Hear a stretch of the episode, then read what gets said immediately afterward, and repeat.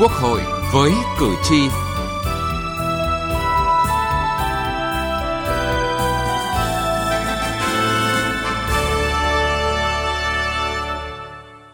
Thưa quý vị và các bạn, tình trạng người dân tự ý làm hạ tầng, phân lô bán nền trên đất nông nghiệp và hình thành các dự án dân cư ảo, thậm chí có nơi chính quyền địa phương cũng không kiểm soát nổi là thực trạng xảy ra khá phổ biến trong thời gian gần đây. Trong khi đó, ở một số nơi, người dân bỏ hoang đất nông nghiệp lên thành thị lao động vẫn diễn ra và những nhà đầu tư vào lĩnh vực nông nghiệp vẫn gặp khó khăn trong quá trình tiếp cận đất đai. Đây là những bất cập từ thực tế, đòi hỏi cần sớm sửa đổi luật đất đai để khắc phục. Chương trình gọi với cử tri hôm nay, chúng tôi đề cập nội dung này.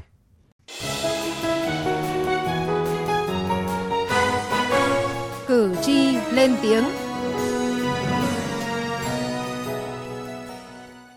Thưa quý vị và các bạn, như chúng tôi vừa đề cập, việc tự ý xây dựng hạ tầng, loạn phân lô bán nền đất nông nghiệp là thực trạng khá phổ biến ở nhiều địa phương trong thời gian qua. Nó phản ánh những bất cập trong quản lý nhà nước cũng như sự chưa phù hợp trong quy định của pháp luật đất đai về nội dung này. À, hiện tại là em có cái mấy trăm mấy vùng đất ở Hồ Vang đó. Cái đất của em là đất trồng cây, đất nông nghiệp thì em muốn bây giờ chuyển qua để làm sổ đỏ để làm á. Cái đất của mình thường thường phải sát nhà dân lên được mà chạy số tiền chạy đất tiền mà lên đất ở là cũng cao lắm thế trăm phần trăm cái này là mình phải có quen biết mới chạy được cái này thì nó vị trí chỉ gửi sổ mà thôi kiểm tra có quy hoạch quy đồ hay không mà họ mới làm được mà chạy thì chạy như thế nào anh những người ở trên đó người ta có nội bộ người ta có cái đường dây họ chạy cho mình lên đất ở đó là trao đổi giữa phóng viên với chủ một tài khoản Facebook trên nhóm hội mua bán bất động sản Hòa Vang Đà Nẵng để hỏi thông tin về chuyển mục đích sử dụng đất nông nghiệp sang đất ở. Người đàn ông này khẳng định có thể làm được với điều kiện mảnh đất đó không vướng vào quy hoạch. Đang nói những thông tin giao dịch như vậy khá sôi động tại nhiều địa phương trong thời gian qua. Người dân, doanh nghiệp hồ biến đất nông nghiệp thành đất ở, thậm chí thành những dự án như khu dân cư đã được quy hoạch, tự phân lô bán nền khiến không ít người mua rơi vào cảnh khóc dở. Đó là tình cảnh của hàng trăm hộ dân ở khu vực 4 phường An Bình, quận Ninh Kiều, thành phố Cần Thơ khi tưởng rằng mua được đất ở, nhưng thực chất đây là mảnh đất nông nghiệp mà quận đang có chính sách thu hồi. Bà Trần Thị Hồng Loan và ông Nguyễn Hoàng Sách ở khu vực 4, phường An Bình, quận Ninh Kiều, thành phố Cần Thơ nói.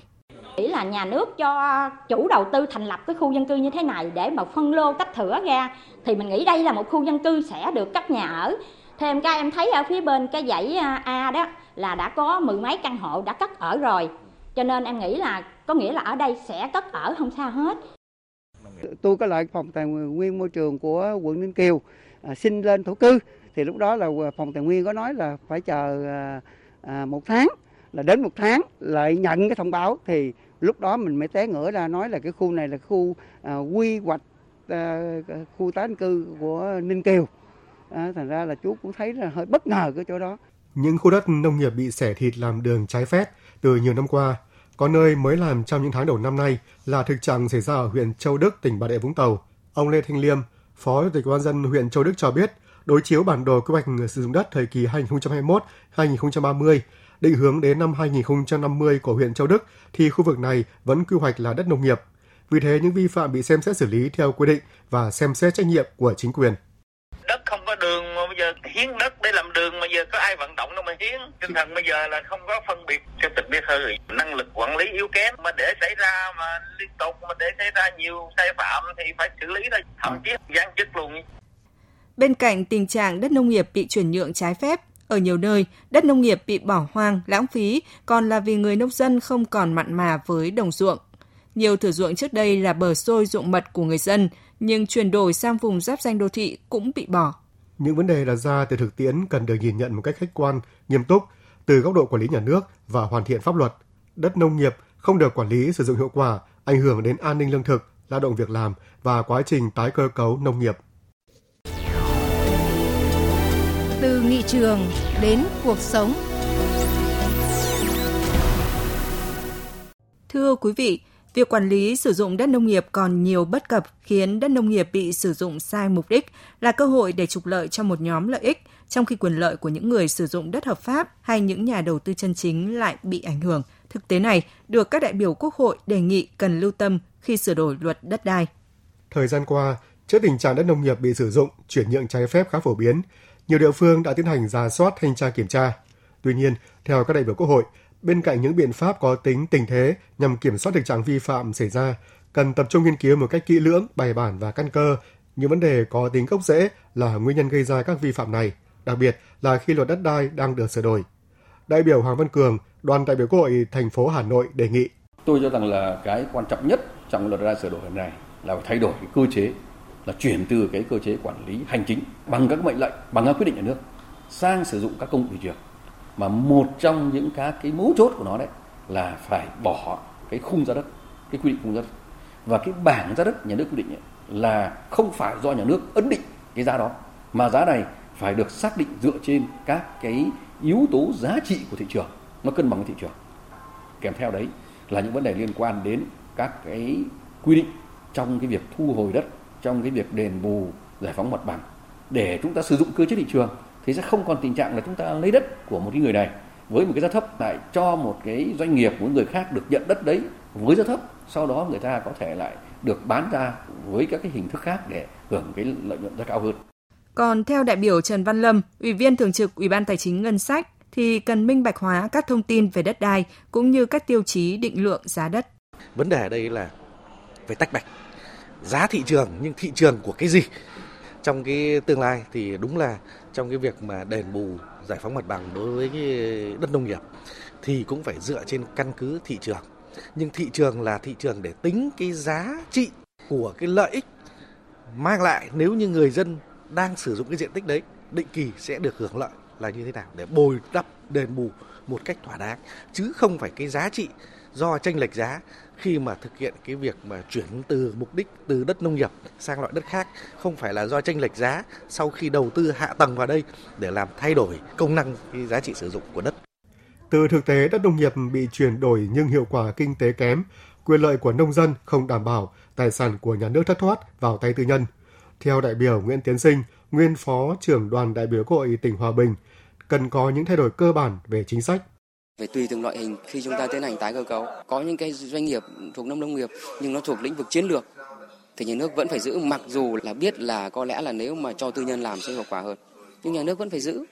Hoặc là một loại nữa là khi chuyển sang phải công ích hoàn toàn. Ví dụ đối với các các lâm trường bởi vì nó là vấn đề môi trường. Hàng năm mình bỏ ra rất nhiều tiền để khắc phục cái cái suy thoái môi trường. Loại hình thứ ba nữa là cũng phải tính là đối với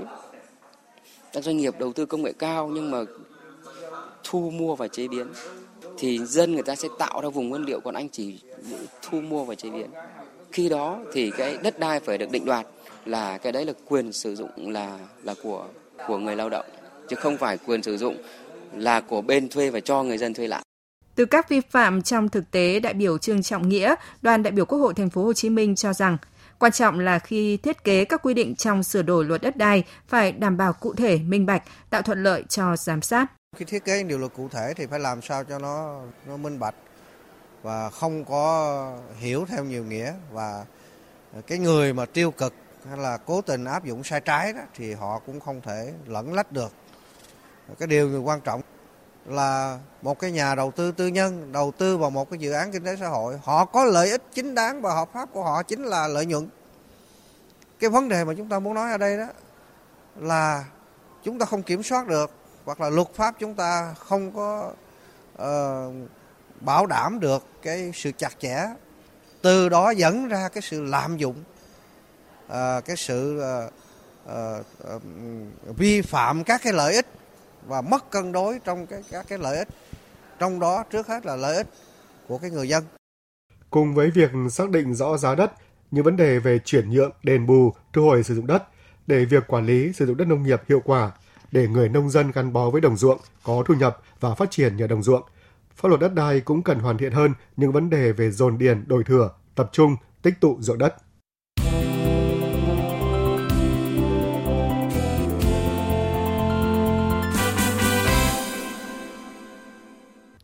Thưa quý vị và các bạn, cần hoàn thiện pháp luật đất đai theo hướng nào nhằm phát huy sử dụng hiệu quả nguồn lực đất đai nhận được ý kiến của nhiều chuyên gia. Phó giáo sư tiến sĩ Nguyễn Văn Sa, nguyên cục trưởng Cục Quản lý Công sản Bộ Tài chính đề nghị cần nghiên cứu và có quy định dài hơi hơn đối với quy hoạch sử dụng đất nông nghiệp. Thì chúng tôi xin đề nghị là phải quy định dài hơi đối với đất ờ, nông nghiệp ấy, thì tối thiểu là 50 năm và tốt nhất là 100 năm. Còn đối với đất phi nông nghiệp tối thiểu là 25 năm, tốt nhất là 50 năm. Không được điều chỉnh vào đất nông nghiệp nếu đất nông nghiệp chưa đến kỳ điều chỉnh. Đổi mới cơ sở tài chính đất đai là giải pháp quan trọng. Đó là ý kiến của Phó Giáo sư Tiến sĩ Nguyễn Đình Thọ, Viện trưởng Viện Chiến lược Chính sách Tài nguyên và Môi trường. Trong đó có việc đổi mới cơ chế điều tiết giá trị tăng thêm từ đất bằng cách lập bản đồ giá đất trước khi lập quy hoạch, thực hiện thu hồi đất vùng phụ cận, điều chỉnh đất đai, dồn điền đổi thừa tại đô thị, ưu tiên cho người bị thu hồi đất ở được giao đất hoặc mua nhà trên diện tích đất đã thu hồi, từng bước áp dụng thuế tài sản theo lộ trình, củng cố hệ thống đăng ký quyền và thế chấp quyền sử dụng đất để huy động vốn phục vụ phát triển kinh tế xã hội.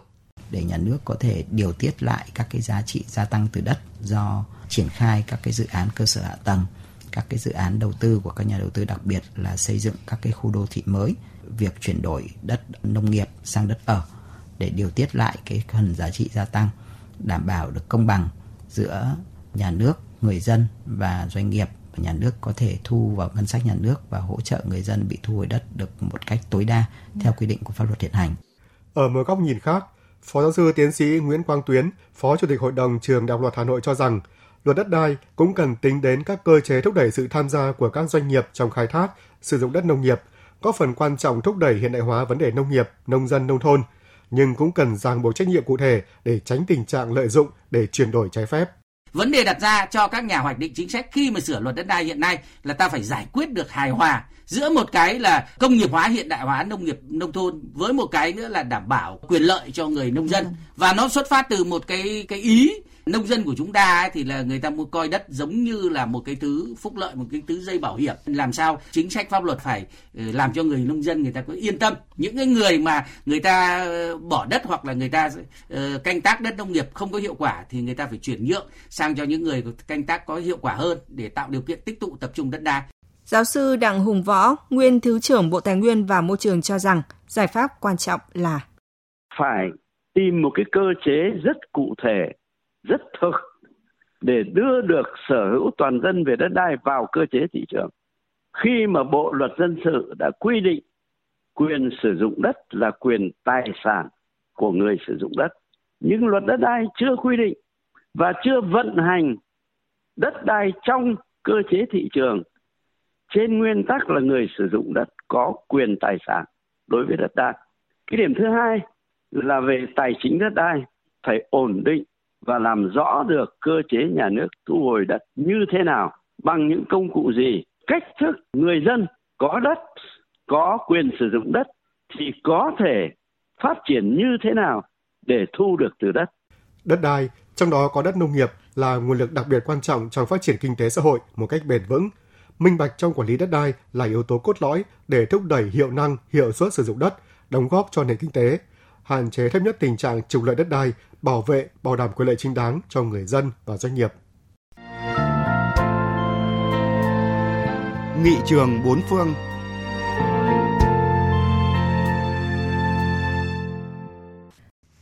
Thưa quý vị và các bạn, tiết mục nghị trường bốn phương hôm nay, chúng tôi giới thiệu với quý vị và các bạn về quản trị đất đai của một số nước trên thế giới. Tại một số nước tiên tiến, hệ thống đăng ký và quản lý bất động sản được thiết lập qua mạng máy tính. Hệ thống này bao gồm các mối liên kết chặt chẽ với các cơ quan liên quan như cơ quan đăng ký, tòa án, ngân hàng, vân vân, phục vụ nhiều đối tượng sử dụng. Hệ thống cũng bao gồm các thông tin chi tiết về định giá bất động sản, tạo ra cơ sở về thông tin và tham gia tích cực vào thị trường bất động sản. Hệ thống quản lý đất đai và bất động sản hiện tại của các nước có những đặc điểm chung như trực thuộc Bộ Quản lý đa ngành về tài nguyên môi trường, quy hoạch, phát triển hạ tầng, tổ chức hoạt động chuyên môn theo ngành dọc từ trung ương đến địa phương, hiện đại hóa hệ thống quản lý đất đai và bất động sản trên cơ sở ứng dụng khoa học công nghệ hiện đại, công nghệ GPS, viễn thám, hàng không trong việc đo đạc lập bản đồ, công nghệ thông tin trong việc xây dựng hệ thống thông tin địa lý, thông tin đất đai phục vụ cho công tác quy hoạch, đăng ký và định giá. Thưa quý vị và các bạn, đến đây thời lượng chương trình Quốc hội với cử tri hôm nay đã hết. Cảm ơn quý vị và các bạn đã quan tâm theo dõi.